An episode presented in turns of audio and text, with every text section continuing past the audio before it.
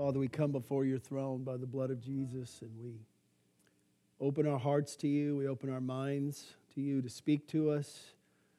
Not that we could just amass some more knowledge, but Lord, that our hearts could be marked for eternity.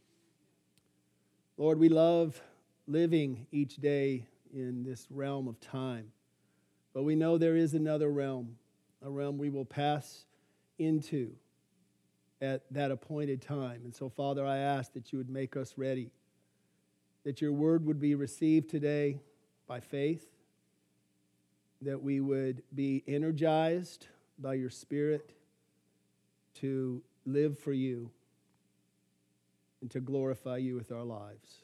In Jesus' name we pray. Amen.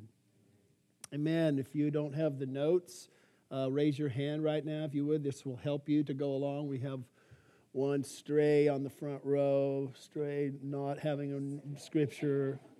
We have one back there doing sound. Thank you, Lord. Last week we talked about the scientific and medical evidence for NDEs. NDE is short for near death experiences. We looked at it, we looked at how these thousands and thousands of descriptions of people who've left their body and seen what's going on in their surroundings and then actually gone to other realms beyond their surroundings. And we looked at how that lines up with Scripture, how that compares with the Word of God. So we don't just want to believe what people say, we want to, we want to line it up with what God says. Amen? So we want to see what, what the Word says. We looked at that last week in great detail. There are notes out in the uh, lobby. The, there's some CDs out there. I encourage you if you want to if you want to catch up on that or study that some more, go to the website, listen to the message, study the notes, and uh, you'll be prepared on that. But that's really not my focus today. Since the title of this series, the title of this whole campaign that's happening in Austin this spring is What's After ATX. I want us to look at what happens after we die for Christians. Now, there will look, we, there's also everyone is going to die. But for Christians in particular, the Bible is very specific and detailed about what happens to us when we die. And so, my belief is, and my heart today is that we be prepared, that we pre- be prepared for that time. And I believe it's going to invigorate us to want to see other people get prepared and inspire us so that we ourselves can live with a greater holiness in our lives, with greater passion for Jesus. Uh, it, it says Hebrews 9:27, it's appointed for a man once to die, and after this, the judgment. Now that's an appointment. How many of you have ever missed an appointment? How many of you ever been late for an appointment? I've got to keep my hand up a lot for that. This is one appointment you're not going to miss. But are we ready for that appointment? We'll talk about that in a minute. Psalm 90, verse 12, is a verse that I consider one of my life philosophy scriptures. Teach us to number our days so that we may offer, so that we may gain a heart of wisdom. And I pray this regularly. I say, Lord, teach me to number my days. Help me not waste a day. So that at the end of my days, I can offer to you a heart of worship. Number one, a heart of worship and a heart of wisdom. And so my heart's that we be prepared. And I believe God's Spirit and His Word helps to prepare us. Now, a couple of things that I think um, we need to see that I need to share before we go further because I think some of us can get hung up on this whole idea of NDEs if we're not understanding two, two key points. Paragraph uh, B is the first one. The people that describe, and then I'm going to move into what I want to talk about us being prepared. But the people who describe this, these near death experiences sense that they are not fully in heaven or hell. because all of them come back to life. So they don't die completely. It's like they're outside looking through a window into heaven or hell. In other words, it's like they're aware they can choose to come back into their body. Some describe good things, some describe bad things. Some describe going through a tunnel, and at the end of the tunnel, they see what is described as light, love, and God. For Christians who have that near death experience, when they see the, this person who's this person of light and love, they identify and they see him as Jesus. But m- many, those non Christians, non believers, they're not sure who it is. They say it's this being, or this person of light, or this, this uh, man in white, but they don't know who it is. So we need to understand that. Otherwise, you might get hung up going, now, what, what's going on? Is everybody going to this good place? Is what, what's happening with all that? And how could they come back if they're already there? Um, this kind of helps you understand that. Which then leads to another question that a lot of us are probably asking, especially if you got the book, booklet last week. I encourage everyone to get it, read it, about 90 minute read, and then uh, pray about who you might give it to who doesn't know the Lord. But the second, the question that is probably on a lot of people's minds is if people go through this tunnel and see Jesus, this person of light, love, and this person, and God, and it's Jesus, why would Jesus show himself to a non believer and then let him come back into their body? Well, there are some different thoughts on that, it's different ways to answer, but in Revelation 1 7, it says that Jesus is one day coming with the clouds, and every eye will see him, even they who pierced him.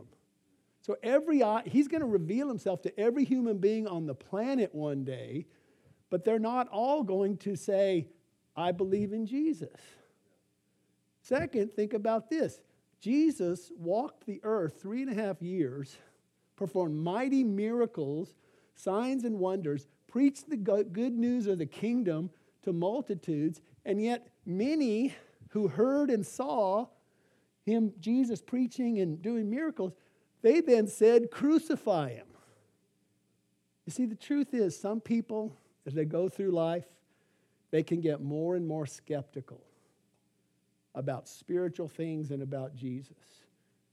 And I want to encourage you today. I put a little note, stop there, and say um, if you know someone right now in your family, your world who is skeptical about Jesus, I want to encourage you it's not too late to pray for them.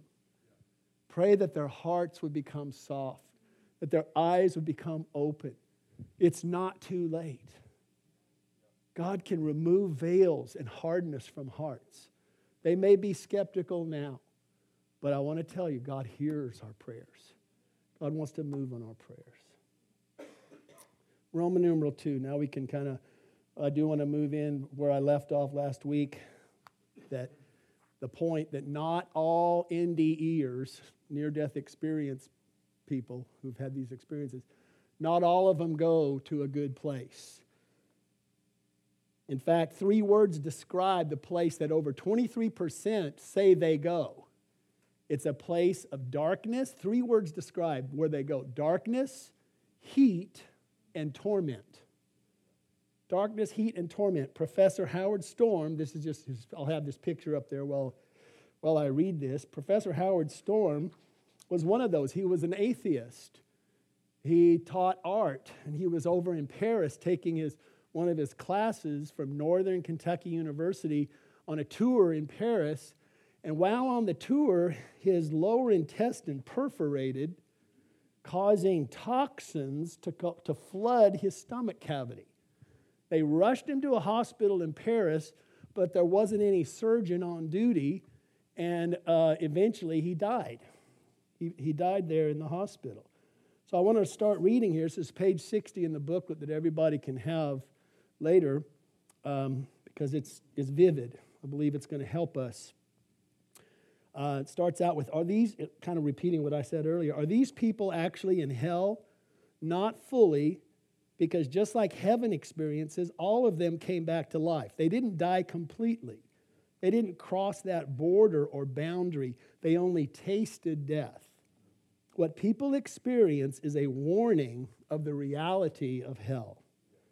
Howard Storm, this professor, I told you, he, he ultimately he passed away. He later wrote, this is what he said after he came out of all this. I knew for certain that there was no such thing as life after death. Only simple minded people believed in that sort of thing. I didn't believe in God or heaven or hell or any other fairy tales. He expected oblivion, but instead, he found himself alive, standing in the hospital room. At first, Howard felt so wonderful, he didn't realize he was dead. He encountered a welcoming committee of nice people, he thought. Nice people he thought were the hospital staff, but they deceived him and led him into an outer darkness, exactly like Jesus describes in Matthew 8 11 through 13. Let me stop there and interject an interpretive key here. If Howard Storm had come back and reported, if, if his experience had ended with this nice welcoming committee, and then he'd come back into his body and he reported that, then he would think, I must be okay with whoever made me. And people hearing him, hearing that, would think they're okay. But I'm not okay, and you're not okay until we come to the one who's perfectly okay and great, and that's Jesus. So, so listen to what Howard Storm says after that. There, this welcoming committee, they're, they're nice, but then there, they led me into an outer darkness. In that horrifying darkness, these beings turned on me and mauled me like the worst prison scene imaginable. At first, I was pushing, kicking, pulling, hitting, and then that became biting and tearing. At first, they were. They were pushing, kicking, pulling, hitting, then became biting and tearing with their fingernails and hands. And they were taking places, pieces of me, and there was a lot of laughter, a lot of very foul language. And then they became more invasive. And I don't even go further with this because it was so demeaning. I mean, I don't talk about it. There's never been a horror movie or book that can begin to describe their cruelty because their cruelty was pure, purely sadistic. The emotional pain of what they had done to me was worse than the physical pain. The physical pain was pain from head to foot, just solid, horrible, acute pain. On a scale of 1 to 10, it was a 10. I didn't begin to, it didn't begin to match what I felt on the inside. In that place, I heard a voice which I identified as my voice, except that it did not come from my throat. It's strange, but I feel it came out of my chest. The voice said, Pray to God. And I thought, But I don't believe in God. I don't pray. The voice said, Pray to God. And I thought, I don't even know how to pray. I couldn't pray if I wanted to pray. The voice said a third time, Pray to God. But eventually, in his desperation, Howard remembered a song that he had learned when his neighbor took him to church as a child Jesus loves me, this I know. That's all he knew. He said, Jesus loves me, this I know. I thought, why would Jesus care about me? Even if he is real, why would he care? He must hate me. I'm so sorry, I thought. I thought, enough of this. I'm done. I don't have anything else. I wanted to be true. I wanted it to be true that Jesus loved me. I yelled into the darkness, Jesus, save me. I've never meant anything more strongly in my life. All that gore began to just dissolve, and I became whole. And much more significantly to me than the physical healing was that I was experiencing a love that is beyond, far beyond words. I have never been able to articulate it, but I can say that if I took all my experiences of love in my entire life and could condense it into a moment, it still wouldn't begin to measure up to the intensity of this love that I was feeling. And that love is the foundation of my life from that moment on. And I knew, I don't know how I knew, but I knew that He loved me very much, just the way I was. Jesus does love me. I had called out to Jesus, and He came to rescue me. I cried and cried. Joy upon joy billowed through me. So he recovers. He comes back to Northern Kentucky University. He walks into the office and he resigns as a professor and goes into seminary. Gave his life to the Lord, has, become, has been a pastor for 20, 30 years since that time. Now, he did pay a price. He told his wife about the change. His wife left him, but he went on to pursue the call of God in his life.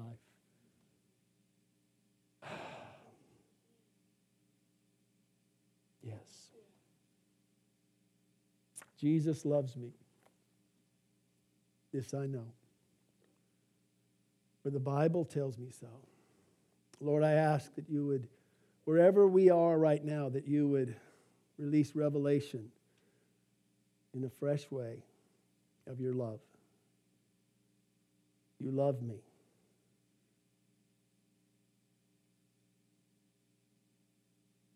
You love me just the way I am.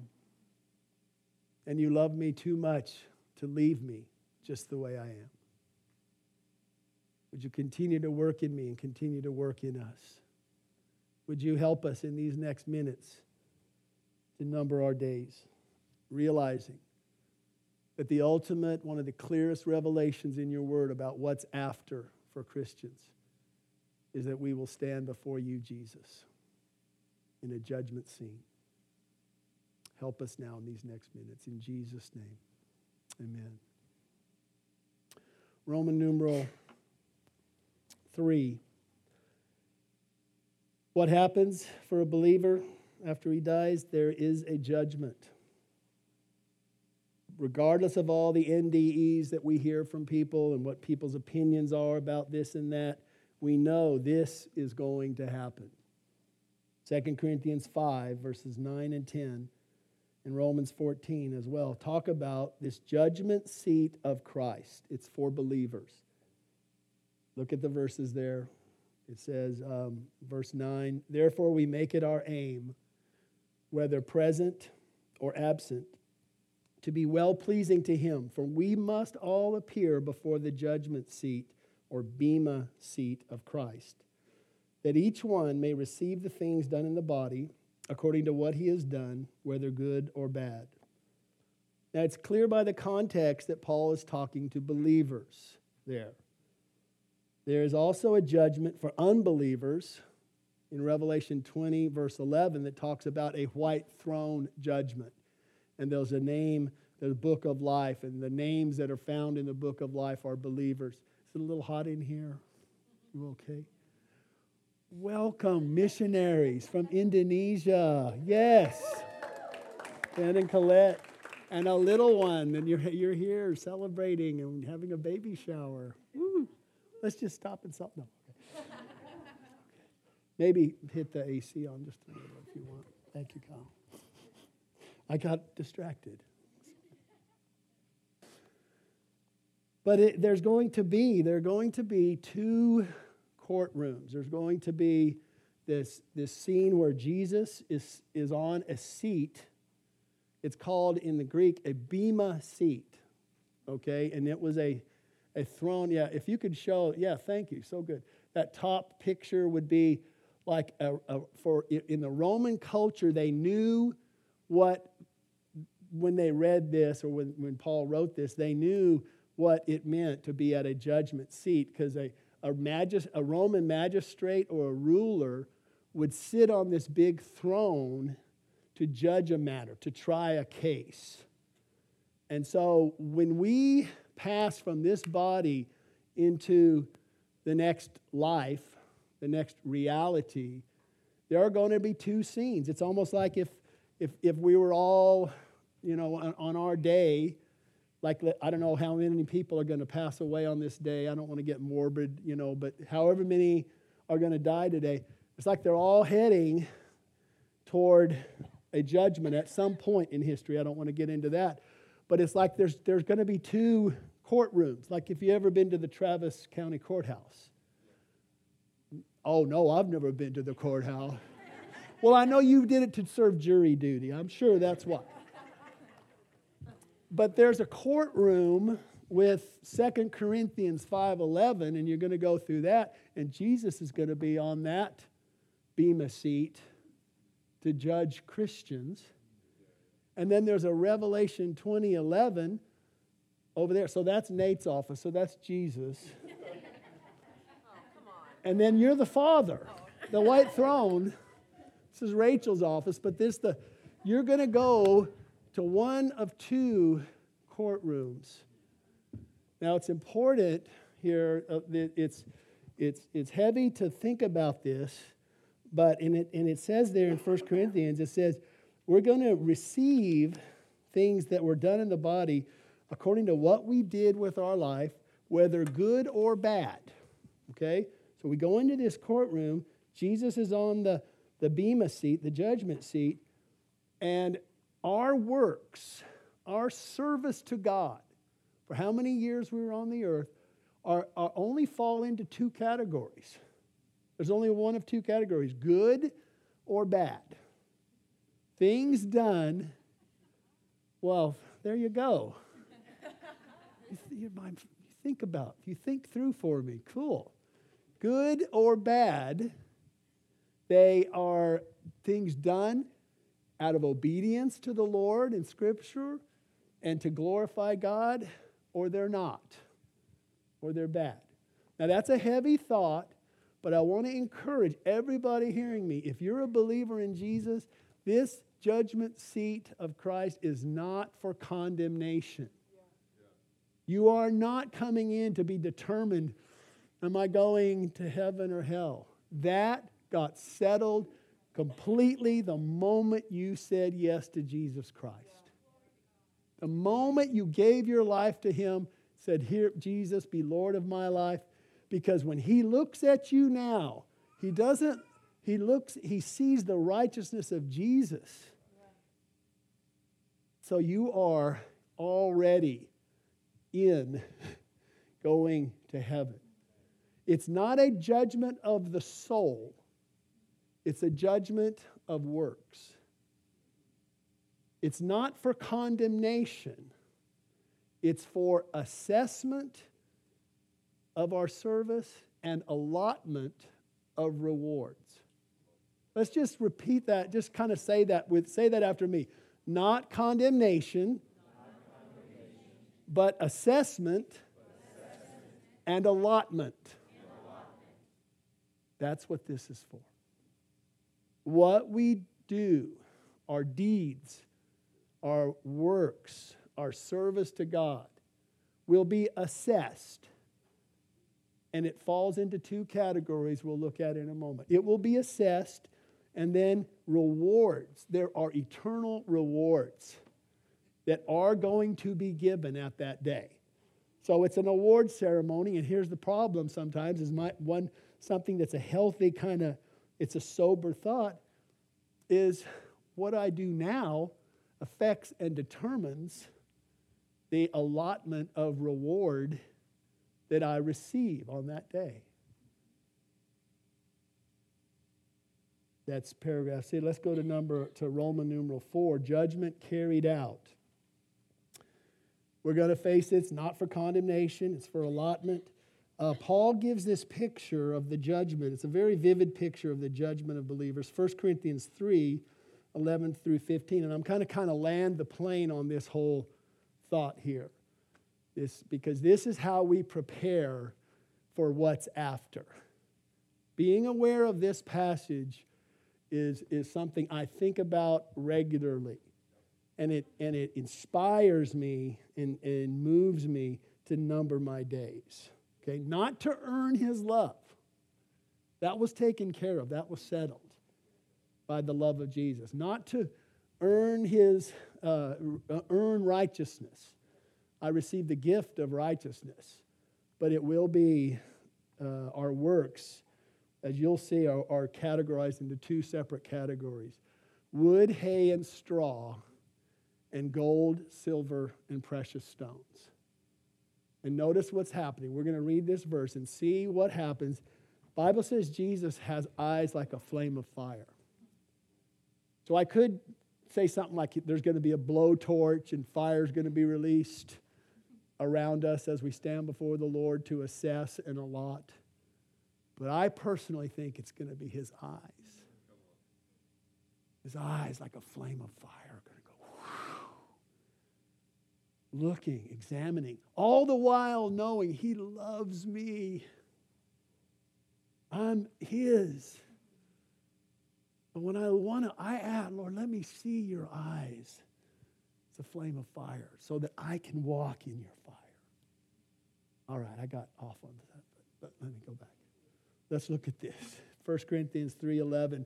For no other foundation can anyone lay than that which is laid, which is Jesus Christ. That's why we're accepted. That's why it's not condemnation. We're building our life on the this foundation of Jesus and his righteousness. Now, if anyone builds on his foundation, it's what we do from now on once we become a Christian, with gold, silver, and precious stones, wood, hay, straw, six things that we can build on. Each one's work will become clear. For the day, and if your Bible has it like mine, it's the capital D, the day of the Lord, the day of judgment, will declare it because it will be revealed by fire, and the fire will test each one's work, what sort it is.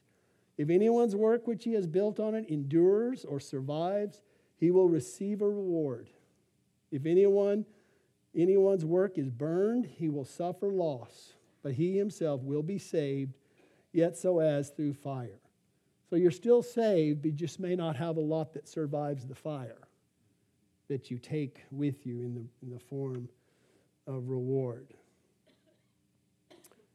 So when we look at the ways God evaluates our work, see first of all that God places much more emphasis on quality than quantity. What's going to stand the test of fire? How many of you want your works to stand the test of fire, right? We're all going to make this appointment. It's appointed to die. We're, we're going to, after this, is this judgment scene. But when the fire is released, what will stand the test of fire? First, the thing we noticed is quality is more important. God's more interested in the quality than quantity. The things which are burned up, please hear this the things which are burned up are all things that are easy to acquire a large quantity of. You can go out in the forest, you can get lots of wood, go get hay, but we see we see piles of wood, we see but how many of you see piles of gold bars? Right? No, you can go on the corner here and buy a stack of firewood. Think of the Aggie bonfire, right? That's a lot of wood, right? we go to a, we see the farms, we see these stacks, hay stacks. So wood and hay, they can be acquired in large amounts, but when the fire's released, they burn up. But then you look at gold, silver, and precious stones. I got this.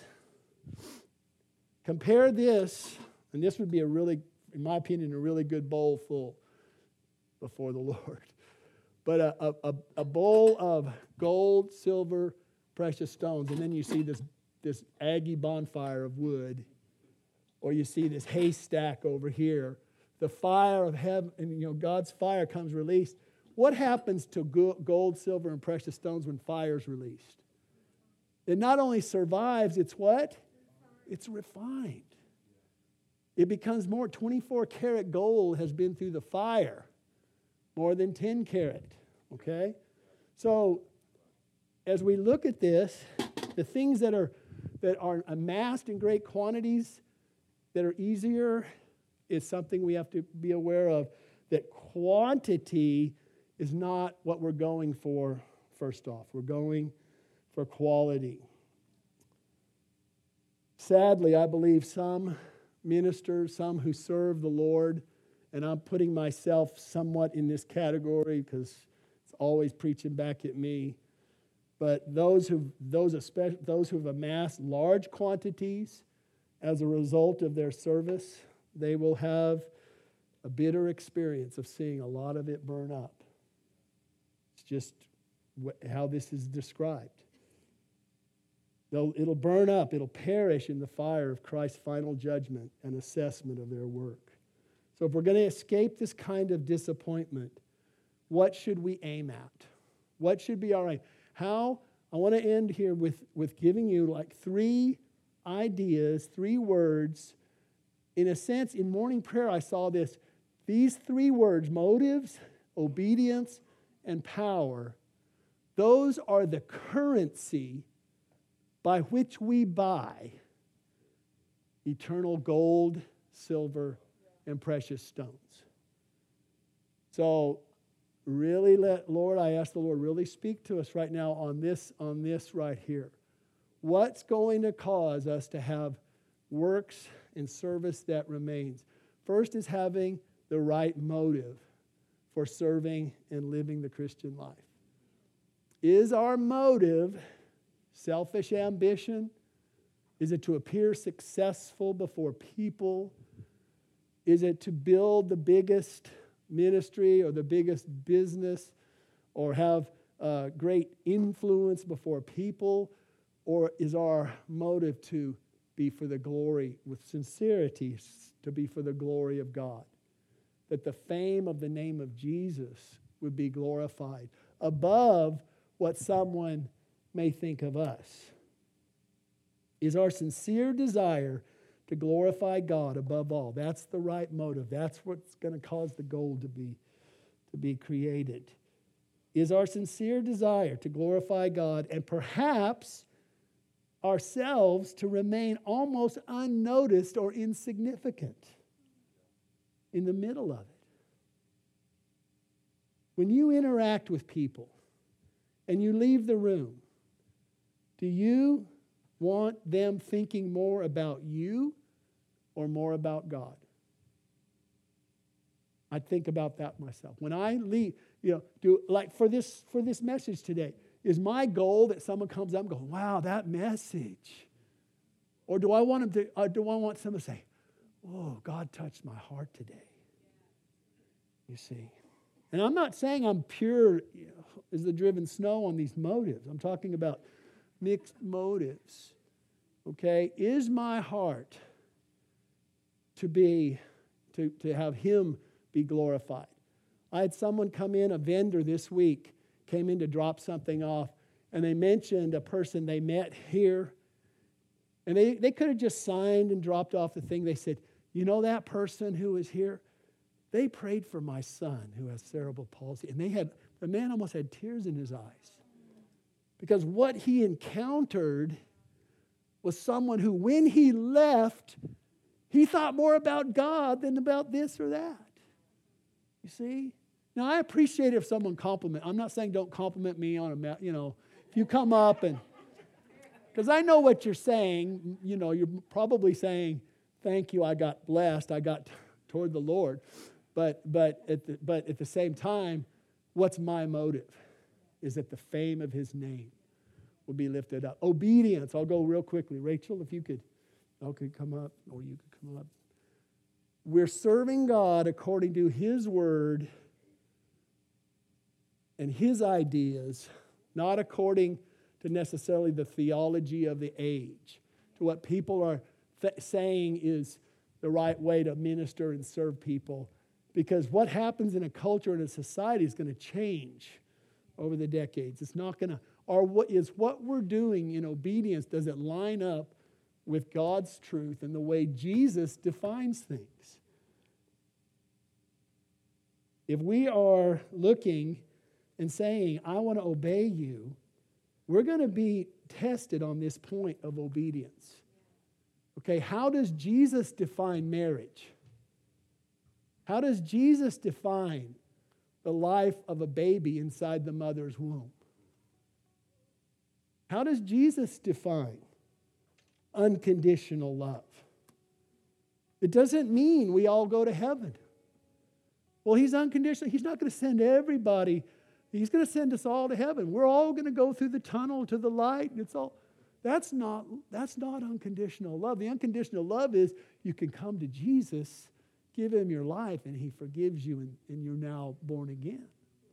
So the things we do out of obedience will stand the fire even if we're not popular before people. The things we do with the right motives. That's exactly right.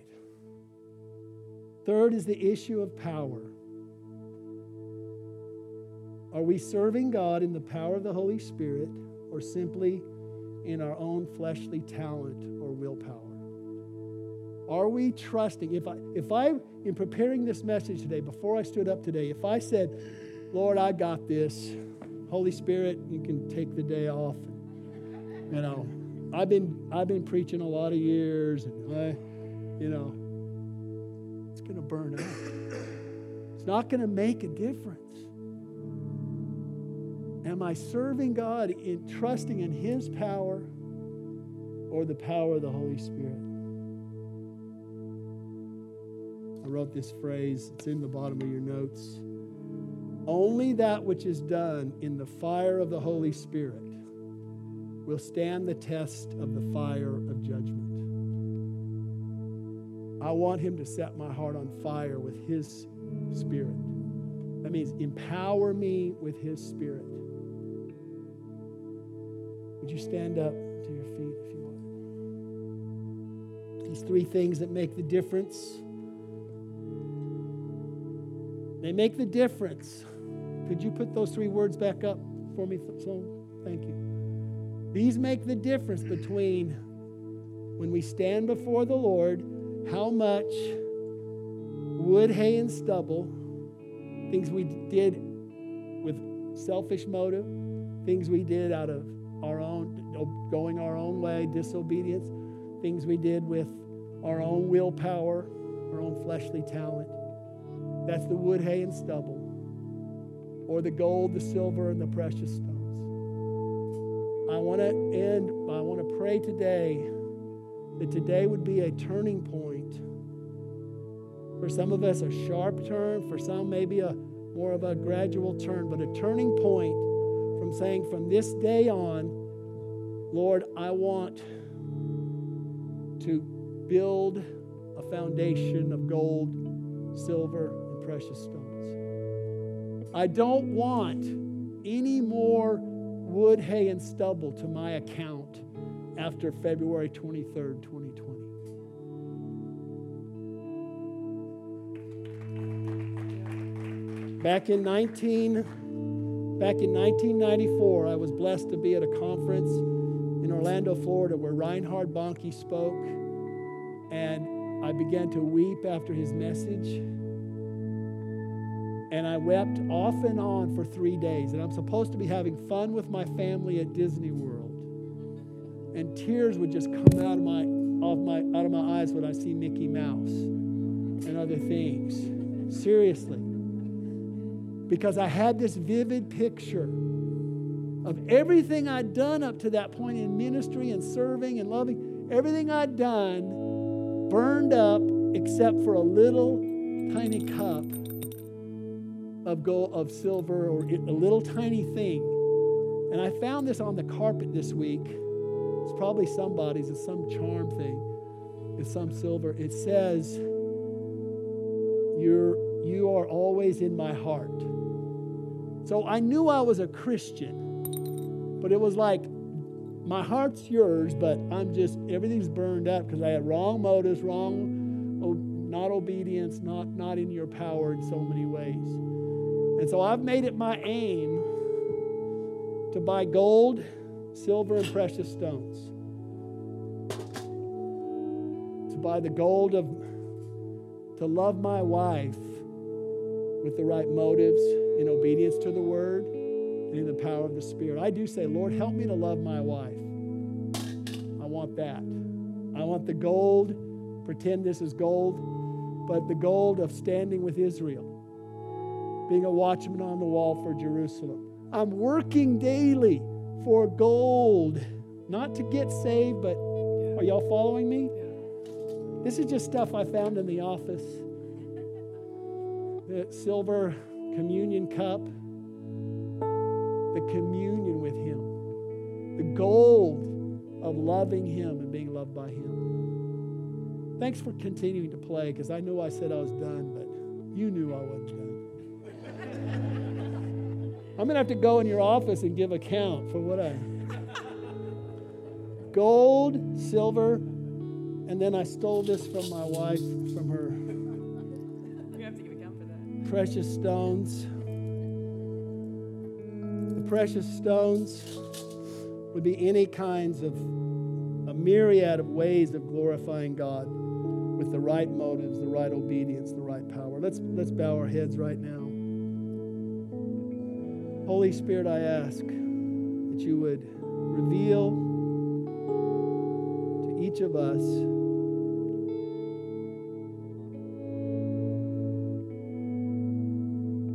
motives. Help us adjust to desiring you to be talked about, thought about as a result of our life. Help us to love right, to love our spouse right, love our children right. Help us to buy gold refined in the fire. Jesus, you love us. This we know. Thank you for rescuing us from that other judgment. I ask now, Holy Spirit, that you just, let's just wait on the Lord as you continue to play. Just ask the Lord to show you any kind of wood, hay, and stubble that you say, you know, I'm, I, I don't want any more of that. Thank you, Lord. I just hear that, just such an invitation from the Lord saying, just, just sign up today. Sign up. So that when I look at you with my eyes, fire, you'll also see. I mean, we're all going to see the smile on his face because he loves us. But Lord, we'll hear, well done. Thank you, Lord. Now, I want to have a specific altar call for those who I, I prayed it last week. I saw it again today. If you, if you, uh, I, I believe that last phrase I put in there, only that which is done in the fire of the Holy Spirit will stand the test of the fire of judgment. I just want to come forward again. If it was me in two places, I'd come forward again myself, say, I want fresh fire. So come forward right now for fresh fire. I want to pray over you for fresh fire. That what you do will be done in the power and the fire of God, not in the fire of, of, of, of just hyping ourselves up or because that, that only lasts for a, what we heard in Sunday school. You can go on your own fire for maybe three to five years, five to seven. We're talking about long term fire. The fire that will stand the fire of judgment. I want that kind of fire, Lord. I want to love this church with your fire. I want to love my wife with your fire. I want to go get the food for the food pantry with your fire, not just, oh, it's my day to do it. Lord, I want to care the people that come get that food would come to know you as the bread of life. Just come, open your, would you open your hands to the Lord? Lord, come. Fire, come. I declare every one of you, I declare right now, spirit of prophecy, I declare you are ministers of fire. I declare it. God has called you, Judy, to be a, a, burning and shining lamp in California. He's called you, David, to be a burning and shining lamp. You're not going to burn out, you're going to burn with the fire of Jesus. Lord, come, set us on fire right now. Thank you, Lord. You may start to feel heat. I don't, I don't know. You might. I believe the Lord wants to do some things right now. He wants, we had two different words. He wants to heal kidneys right now. He wants to heal kidneys. For some, it's going to be you're going to, you don't, you want to avoid dialysis. Kidneys, be healed. He wants to heal fracture. Someone in their left forearm down to their left wrist. He wants to heal a fracture that didn't heal right. Just give that arm, give your arm, just say, Lord, heal that fracture.